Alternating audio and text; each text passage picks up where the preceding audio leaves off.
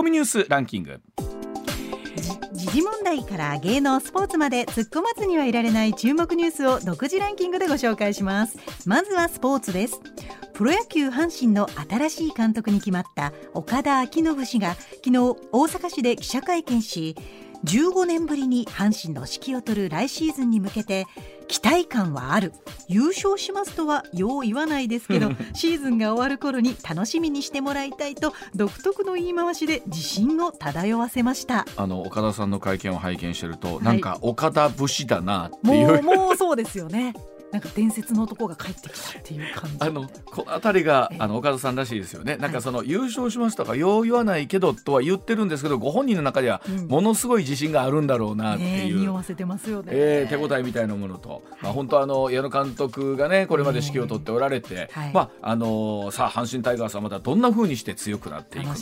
楽しみでございます、ね、はい、そしてサッカーの天皇杯全日本選手権は昨日決勝が行われ J2 のバンフォーレ甲府が初優勝しました、はい、J2 勢の優勝は FC 東京以来11年ぶりです。あの史上最大の下克上と言われて J218 位ですから、これかなりその、まあ、プロのチームの中ではランクとすると今厳しい状態にあるんですけど、はい、札幌鳥栖それから福岡鹿島広島もう続々と J1 の優勝経験あるチームを破ってですねというところですから本当にすごいチームですよね。もう本当になんだろうもう勢いがここまでさせたという、ね、はい、夢がありますね。はい、それではニュースランキングに参ります。まずは第5位。新型コロナウイルスワクチンを接種した後に頭痛や手足のしびれといった症状が長期間続く事例が報告されていることを受け厚生労働省が実態調査を計画していることが分かりました、はい、これまでに因果関係があると判断されたものはありませんが情報を集めて共有し診察に活用してもらう方針です、まあ、あのおそらくご自身の中でも、はい、あれ？どうなのかなと思ってらっしゃるケースもあるかもしれませんしそれがその因果関係なのかどうなのかということではあるんですけれども、はい、まあ、こういった調査をすることで、うん、なんだろうな、まあ、いろんなものが見えてくるものってあるかもしれませんからね。はい、はい、そして続いて第4位。東京オリンピックをめぐる汚職事件で大会マスコットのぬいぐるみを販売したサン・アローから賄賂を受け取ったとして東京地検特捜部が受託収賄の疑いで大会組織委員会の元理事高橋治之容疑者を立件する見通しであることが分かりました。高橋容疑者はすでに3回逮捕されていて立件は4ルート目になります。あの上がって容疑の金額とかを見ると、まあ、他の案件に比べて、まあ、金額とするとというところはあるんですけどもこれ金額の大きい少ないというところではなくってさあ果たしてそういったことがあったのかどうかということですよね。はい、どこもかしこもになってますもんね。ねうん、続いて第3位岸田総理は今月22日にオーストラリアで予定するアルバニージー首相との会談で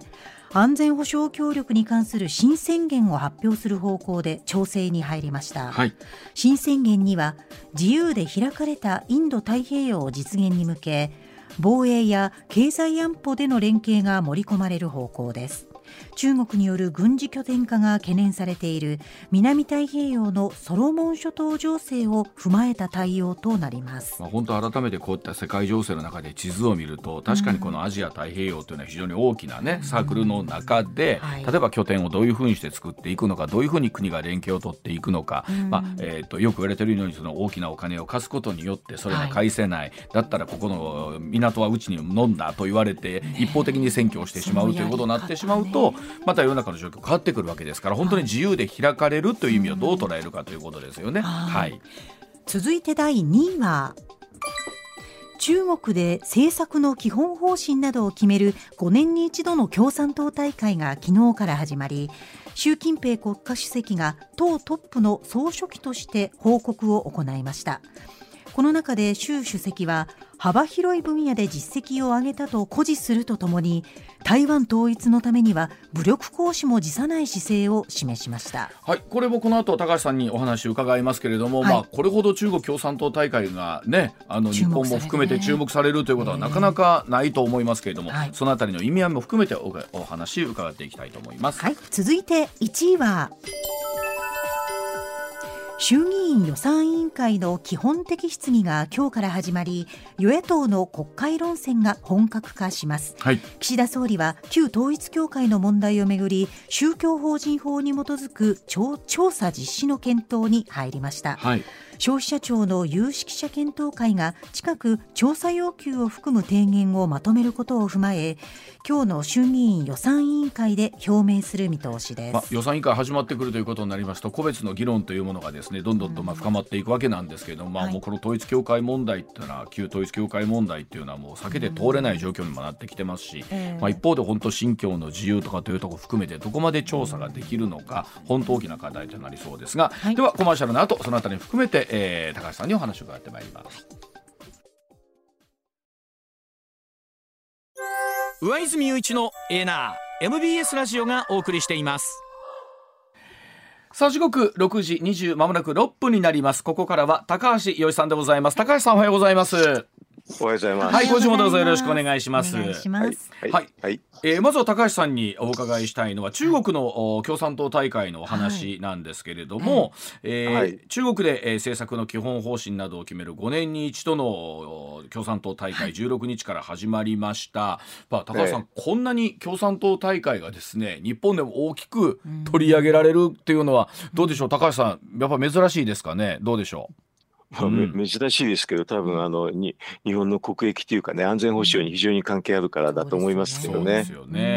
まあ今回も台湾情勢についてのまあ習主席のですね、まあメッセージ、演説の中で決して、ええ。武力行使を放棄せず、あらゆる必要な措置を取るという選択肢を残すということですから、まあ高橋さんも前おっしゃっていただきましたけれども、はい、まあいよいよということをこれということでいいんでしょうかね。そうですよね。はい、えー、3期って3期目っていうのもこれも空前絶後ですけどね、ね、普通は2期で10年で辞めますけどね、はい、3期目に入るってそれで3期目に入って、うん、あの台湾統一っていうので武力もあの考えてるっていうことを言ったわけですから、はい、ということはそれは当然3期目でやるっていうことですよね。わざわざ言うんですもんね。ねえ。ー、まあ、まあ、上田さん言ってくれましたけれども、はい高橋さんやっぱりわざわざその言及するというところにやっぱりメッセージもあるということですよね、これね。だって3期目でこれやらなかったらやることないじゃないですか。うん、なんなら一番の課題というぐらいのイメージですか、これはもう。もちろん一番の課題でしょうね。はあ。それで台湾有事は日本有事ですからね。そうですよね。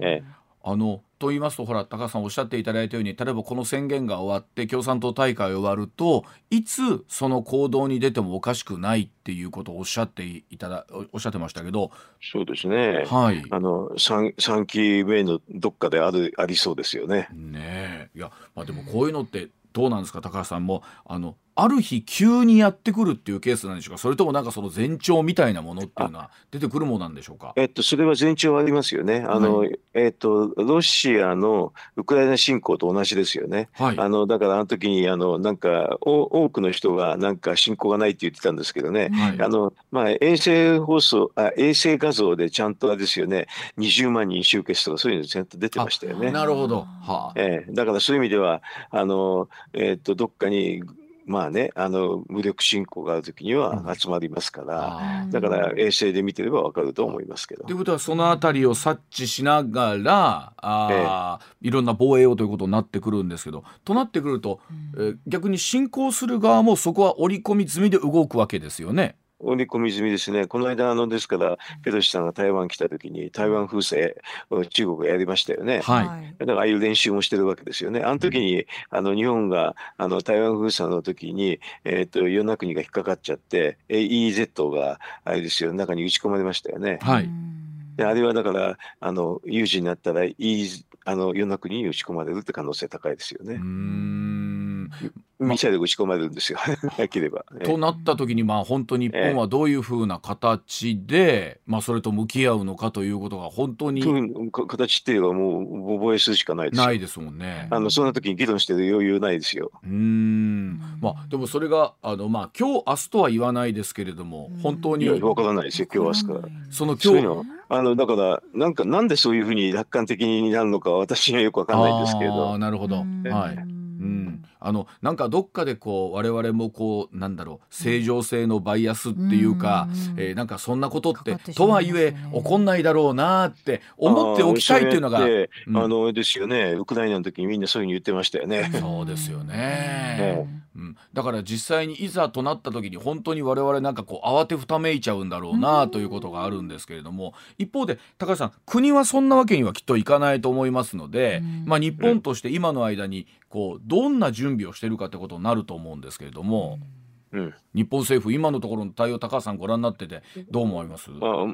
もちろんあの尖閣が有事っていうかね、あの台湾が有事になった時には政界権と制空権っていうのを絶対に中国は確保しますからね。その時に尖閣とあと与那国沖縄の近くまでは必ず含まれちゃいますよね、はい、ですからそういうシミュレーションはしてると思いますよ。うん、あのまあ、もちろん例えばあ、ね、日米安保のことも含めてということになりますけどいや日米安保なんて話じゃないですね。あの、要するに日本でまずやらなきゃだめですから、あの要するにすぐね、日米安保とかそういうふうになるんですけどね、それは思考の停止ですね。はい、あのまず自分で自分の自自国で考えますね。あのまあ、台湾のために、ね、日本のためにどれぐらいアメリカが血を流すのかっていうと、そんなわけにもいかないということでしょうから。まあ、もちろん。はいまあ、ただ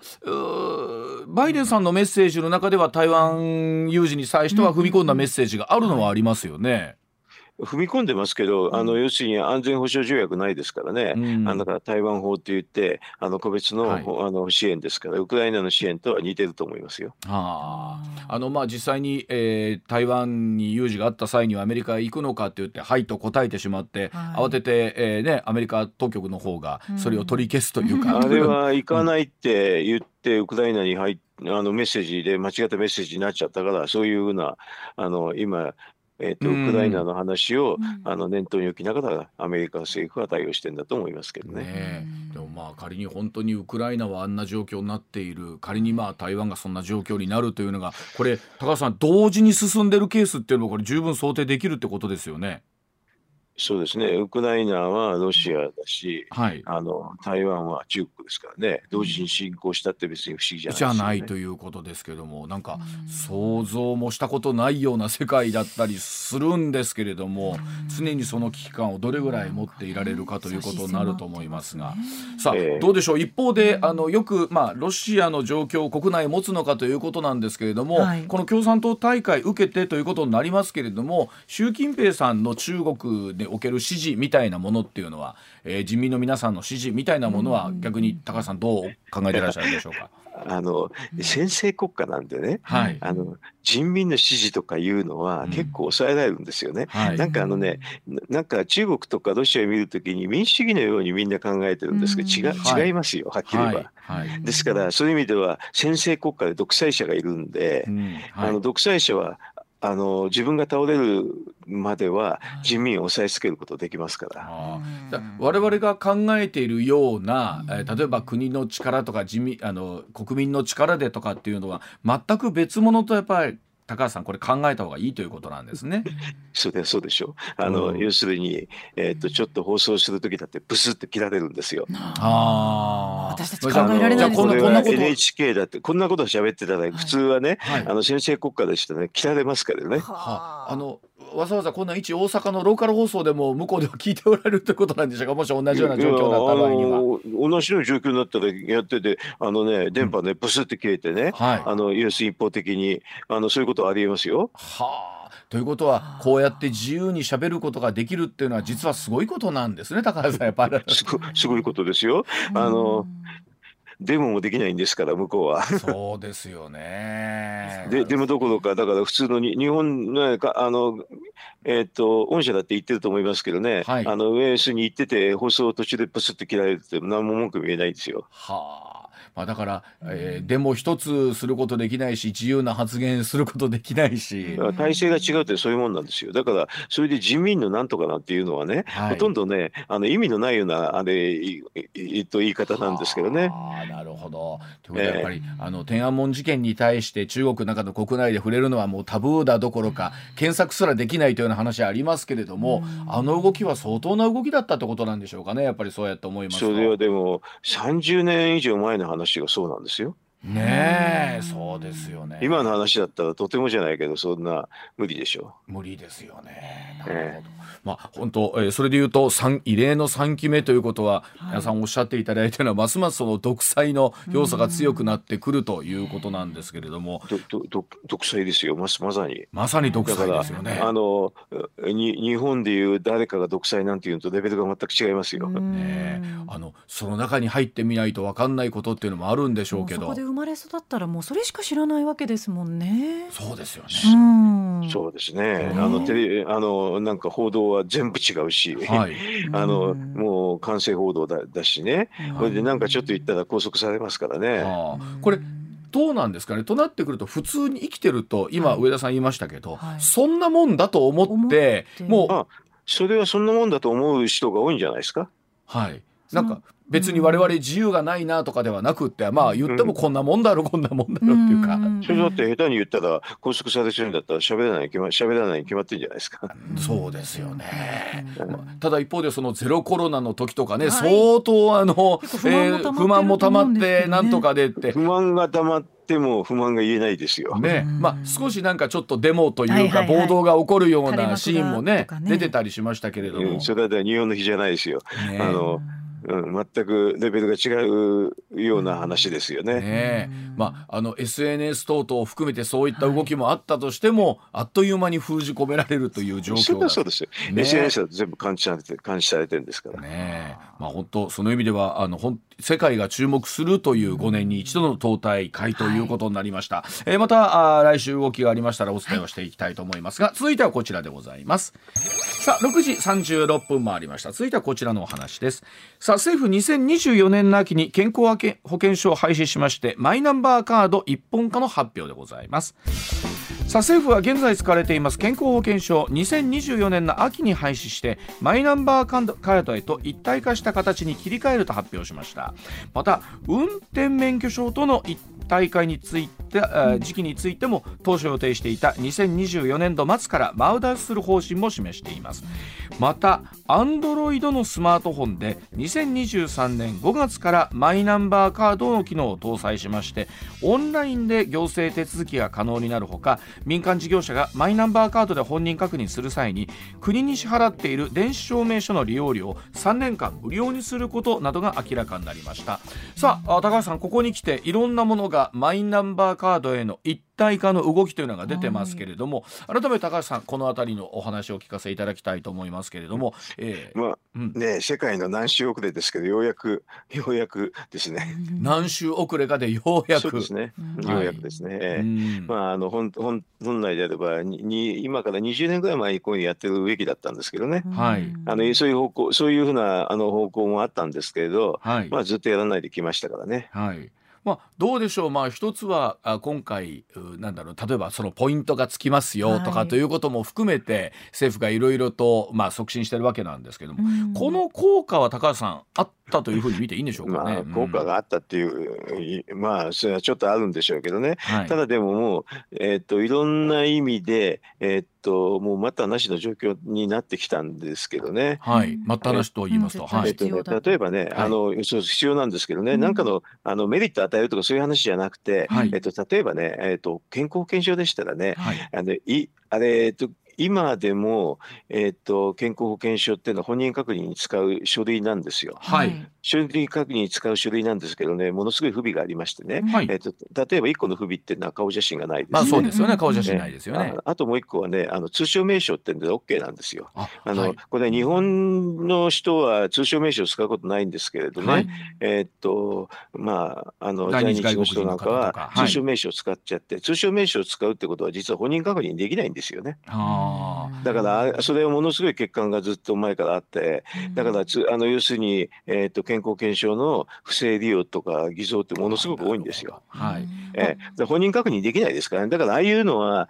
あのちょっと本人確認っていうか ID に結びつけるというのは世界どこでもやってますね。だからそれをマイナンバーカードっていうのが初めてできたんでその ID っていうかねあの本人確認に結びつけられるようになったっていうのが実態で。それでまあ不正利用とかそういうのを防止するっていうのもかなりあの目的としてはありますけどね。あのつまりマイナンバーカード一体化する時っていうのは本通称名と本名の兵器になって記載されるということなんですよね。ええはい、それはあの通称名称で本人確認できないですか？そうですよね。はい。えだからあの本名っていうのは必ず必要なんで、それをだから今まで健康保険証は本名なしでできるっていうのが変な制度だったんです。さっき言えば。あなるほど。でここにえっと運転免許証もという話もねついてきまして、うん、運転免許証もまあどこの国もみんなあの ID にくっつけますから、はい、要するにえー、っと、まあ健康保険証もそうですし、あの運転免許証もまああの厚生労働省なり警察ですと ID の管理ってできないですからね、はいはい、だからそれを結びつけていくっていうのはこれも世界の普通ですね、はっきり言えば。あのまあ、この議論になるときに常に出てくるものの一つに、まあ、情報流出は大丈夫なんでしょうかっていう。はい、それはね他の国でもやってる話でね。はっきり言うと ID にあの要するに ID と結びつけるだけで情報流出はないですよ。はあね、寺田総務大臣も、はい、そのあたりおっしゃってますが、はい、なんかみんな誤解があるんですけどね、はい、えっ、ー、と、なんか、その、マイナンバーにすべての情報が入ってるように言いますけど、はい、入るわけ、入るわけないです、あんな、あの、ああの、基本的に番号があるだけですよ、あの、マイナンバーカードは。うん、その番号を見たところでね、あの、その情報を引き出すのは無理ですよ。はあ、あなんか、ついつい我々その中にも、自分のもうね、個人情報もありったけのものが、こう、紐づいてるような気がするんですけれども。いや、ひ、紐は、紐はつけられるんですよ。だから、ら、あのその、えーと、マイナンバーと、あと顔認証と暗証番号があれば、はい、情報はちょっと引き出せますけどね、はい、でもそれは3つ普通あの、えーとマイナンバー拾ったってそんなの分かんないでしょ。はい、あのだからそれは無理ですよ。そのあ寺田大臣もおっしゃってるんですが IC チップの中に例えば税金のこととか年金のこととか入ってるわけではないわけですよね。この中 IC チップに入ってるのはただ単に番はい、番号と本名だけですよ。そうだからねそこがすごくなんか我々も分かんないところがあって、ね、あれをなんかもう悪用されちゃうと。はいと思うんですけど、そんなもんじゃないってことなんですよ、ね。って難しいですよ。あのね、あれ、あれ、マイナンバーカード落としても、はい、それもらったって分かるのは、その人、持ってる人の顔写真と番号だけでしょ？はい。それどうやって悪用するんですかっていう感じですけどね。はい。だからそんなんだったらクレジットカード落としたのがはるかに危ないですよ。はい、ああ。だから高橋さんそのあたりなんですよね。なんかまだ、あのピンときてない方もあの僕も含めて多くて、うん、クレジットカードを落とす方がよっぽど怖いんでしょうけども。だってクレジットカード写真がなくたってあれですよ。暗証番号があればはい、暗証番号は4桁だから簡単に推測できちゃうし、はい、あのななんだったらですよ。暗証番号なしだって上でもう見せてサインしたら終わりでしょ？そうあそうですだから、えっと、高橋さんがのイメージではクレジットカード持ち歩いてる方がマイナンバーカード持ち歩いてるよりよ。っぽど危ないってことなんですね。なんかみんなでクレジットカード平気で持ち歩いてるんじゃないですか。はい。うんなる。だからそのあたりなんですよね。はい、で、えっと、これがスマートフォンに、はい、えー、2023年例えばアンドロイドですともうつけあの、ね、搭載されるようになるようなんですが、えー、こうなるといろんなものが随分と手続き上楽になるんですか高橋さんやっぱり？あのスマートフォンに入れた方のが顔認証するんでもっと使いにくくなるから、はい、私なんか実はクレジットカードは持たないでスマートフォンの中に全部入れちゃってますけどね。はあ。確かにあのスマートフォン落としても今、うん、えー、他人はそう簡単に開けないですもんね。他人開けないし落としてすぐ分かりますからね、はい、これですぐストップもできるんで、はい、こっちの方があのクレジットカードをむきみで持ってるいうかはるかに安全ですよ。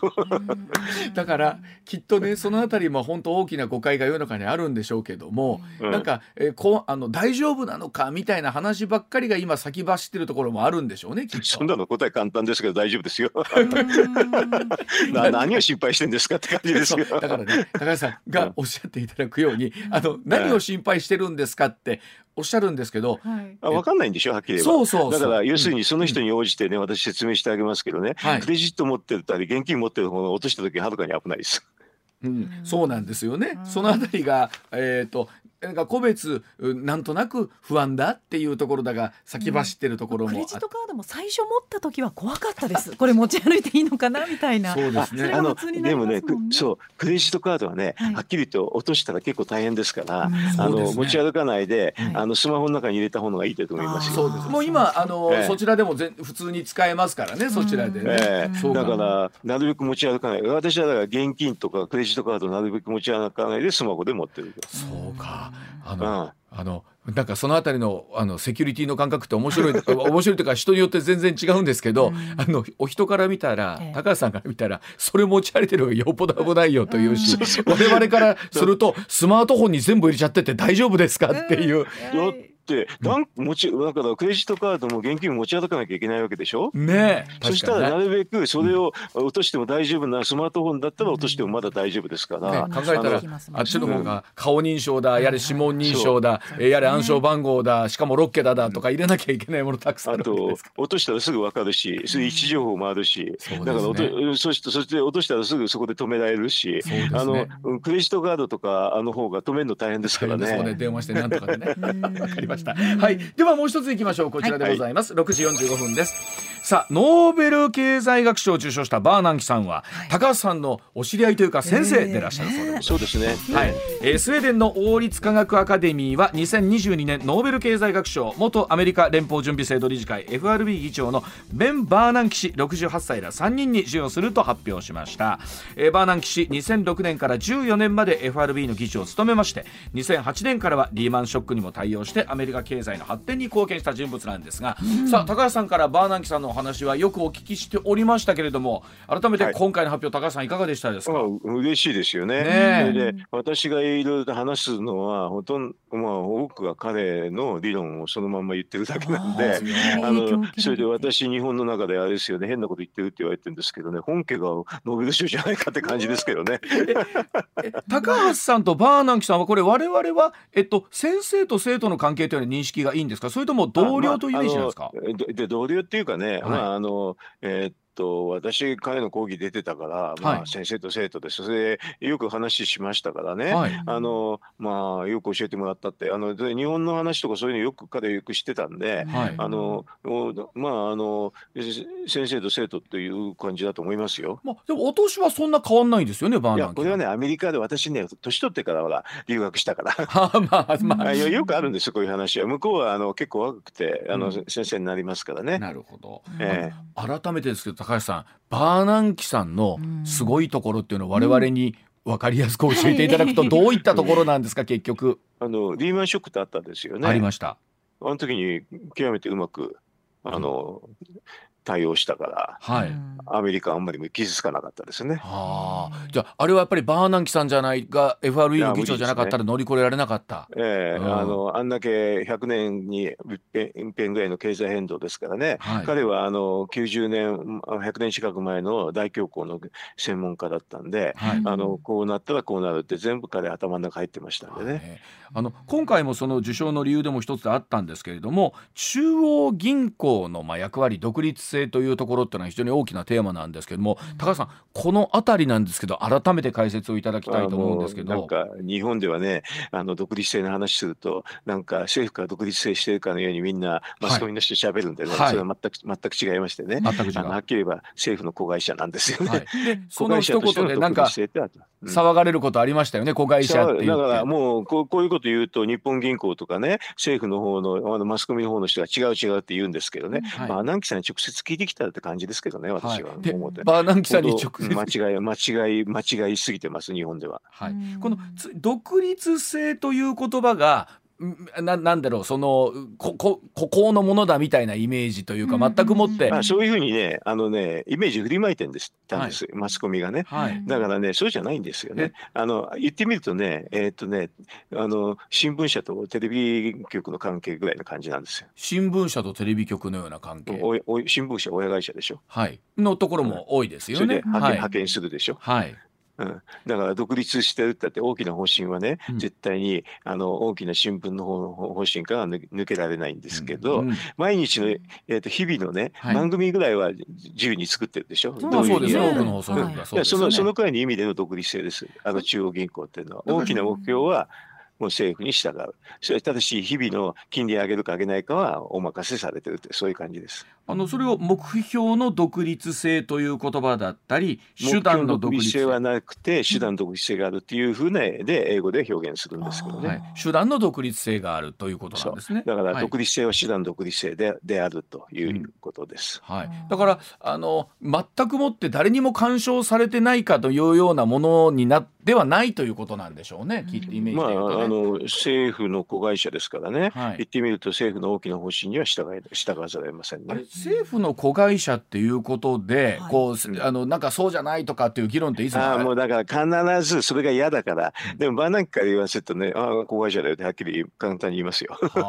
でこれが今回のノーベル経済学賞の受賞でですね改めてそうだったという。うんうん、まああれですね。日本の非常識って通告多いけれどあの例えばね金融政策っていうのはみマスコミの方とかあの報道あまりししにくいでしょ。でも雇用に関係するっていうのは言わないんですよねみんなね、はい、日本ではね、はい。ええ、でもこれは雇用に関係するっていうのはあのものすごく強調してましたけどね。ねあの高橋さんもいつもその話をしていただきますけれども、うん、ちなみに今回受賞されたことで、なんか連絡しはったんですか？あ、メール一緒出しました一緒。これは出さないと失礼ですから、いや、したら、うん、おめでとうございます。あの返信書いてきはったんですか、バーナンキさんから。いや、まだ書いてきてないけど、まあ後で回復来ると思いますけど、まあ多分今すんごいくそくそ忙しいでしょうそうでしょうね。世界世界中からでしょうけどね。いやでもその方あのバーナンキさんというのはどんな方なんですか、それで言うと。あ、ものすごく真面目な方でね、あのなんか細かい質問も答えてくれるし、はい。ええ、あのもうもうあの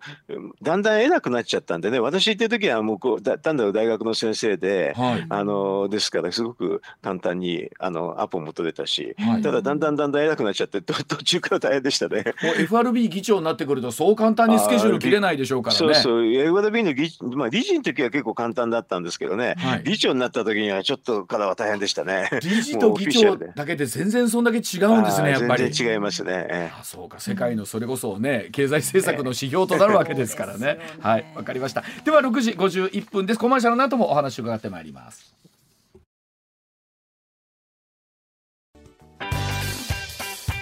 上泉雄一のエーナー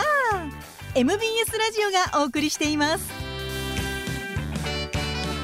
さあ時刻6時57分回りました引き続き高橋洋一先生とお話し続けてまいります続いてこちらですさあ日本アムウェイに消費者庁が勧誘など一部業務6ヶ月停止命令というニュースです。会社名や目的を明らかにしないまま違法な勧誘を行っていたなどとして消費者庁は日本アムウェイ合同会社に対しまして勧誘など業務の一部を14日から6ヶ月間停止するよう命じました、消費者庁によりますとアムウェイは販売などを行う会員に勧誘してその会員に紹介料が得られるとしてさらに別の人を勧誘させ販売組織を連鎖的に拡大していく連鎖販売取引と呼ばれるマルチ商法を行う会社です。マルチ商法それ自体は合法なんですが特定商取引法で取り締まられていまして勧誘の目的などを明らかにする義務や禁止事項が定められています。さあ今回アムウェイの一部の会員に会社名や目的を告げずに勧誘する強い口調でしつこく勧誘する書面を交付していないなどの法令違反が認められたということなんですが。さあ高橋さん改めてこのニュースまずはどんなふうに高橋さんはご覧になっていらっしゃるでしょうか？えっと、まあ、ちょっと私の見方はあの普通じゃないかもしれませんけどね、はい、あのこの消費者庁がやってるっていう意味でね、はい、あの